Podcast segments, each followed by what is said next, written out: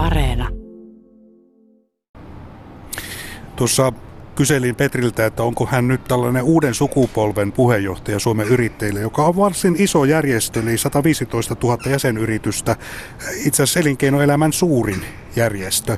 Jos puhutaan tulevaisuudesta, Petri sanoit, että yksi asia on kansainvälisyys, toinen asia varmasti on se, että yritysten verkottuminen toimiminen digitaalisessa ympäristössä ja sitä kautta menestyminen on varmaan tämmöisiä avainkysymyksiä.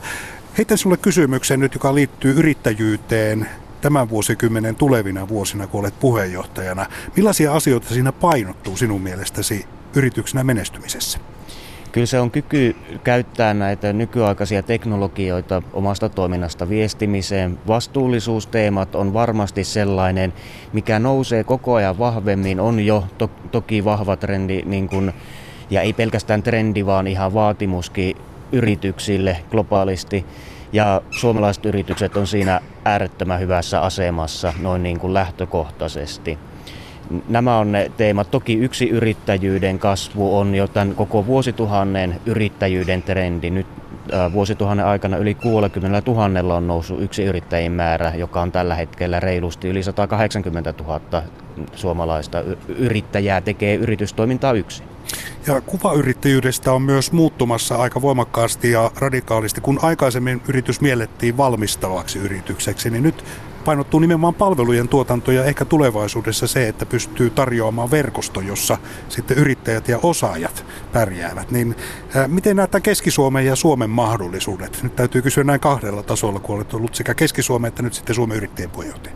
Mä uskon, että me ollaan sekä Keski-Suomi että koko Suomi niin kuin yrittäjyyden näkökulmasta äärimmäisen hyvässä asennossa. Jos me katsotaan Keski-Suomea ja keskisuomalaista yrityskenttää, yrittäjäkenttää, niin äh, täällä on niin sitä valmistavaa äh, teollisuutta ja valmistavaa yritystoimintaa kuin sitten tosi vahva asiantuntija äh, yrittäjyyden pohja.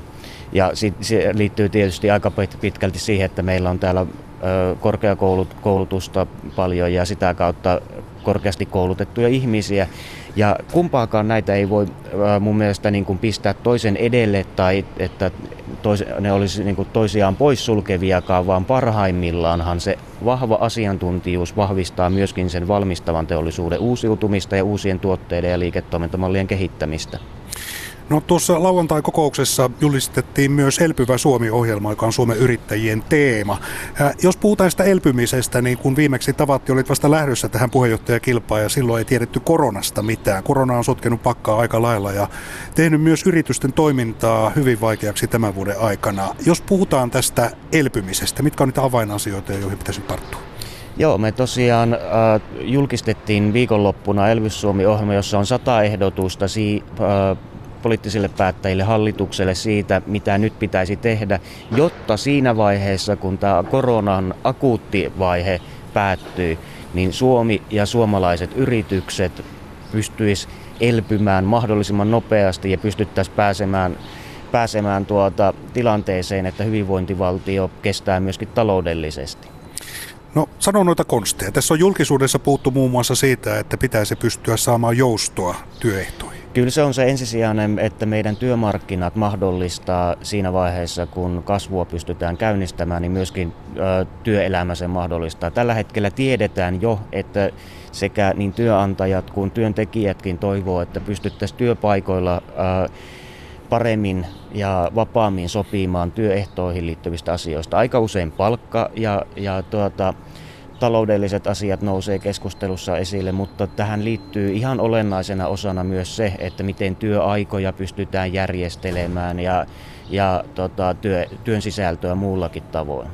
Olet myös tuore isä, mikä tuossa viikonvaihteen uutisoinnissa muistettiin. Työ- ja perheen yhteensovittaminen on varmasti myös yksi asia, joka yrittäjiä kiinnostaa. Minkälaisia haasteita näet siinä?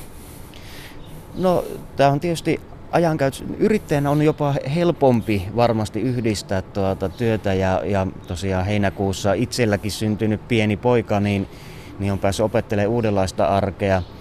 Ää, se, että, että, että yrittäjät suhtautuu lähtökohtaisesti intohimoilla omaan tekemiseen, omaan toimintaan, omaan yritykseen, mutta ei se poista sitä, että aivan yhtä suurella intohimoilla ja rakkaudella suhtaudutaan perheeseen ja, ja näiden kahden, siis ka- kaikki asiat on yhdistettävissä silloin, kun tahtoa on ja hoidettavissa hyvin.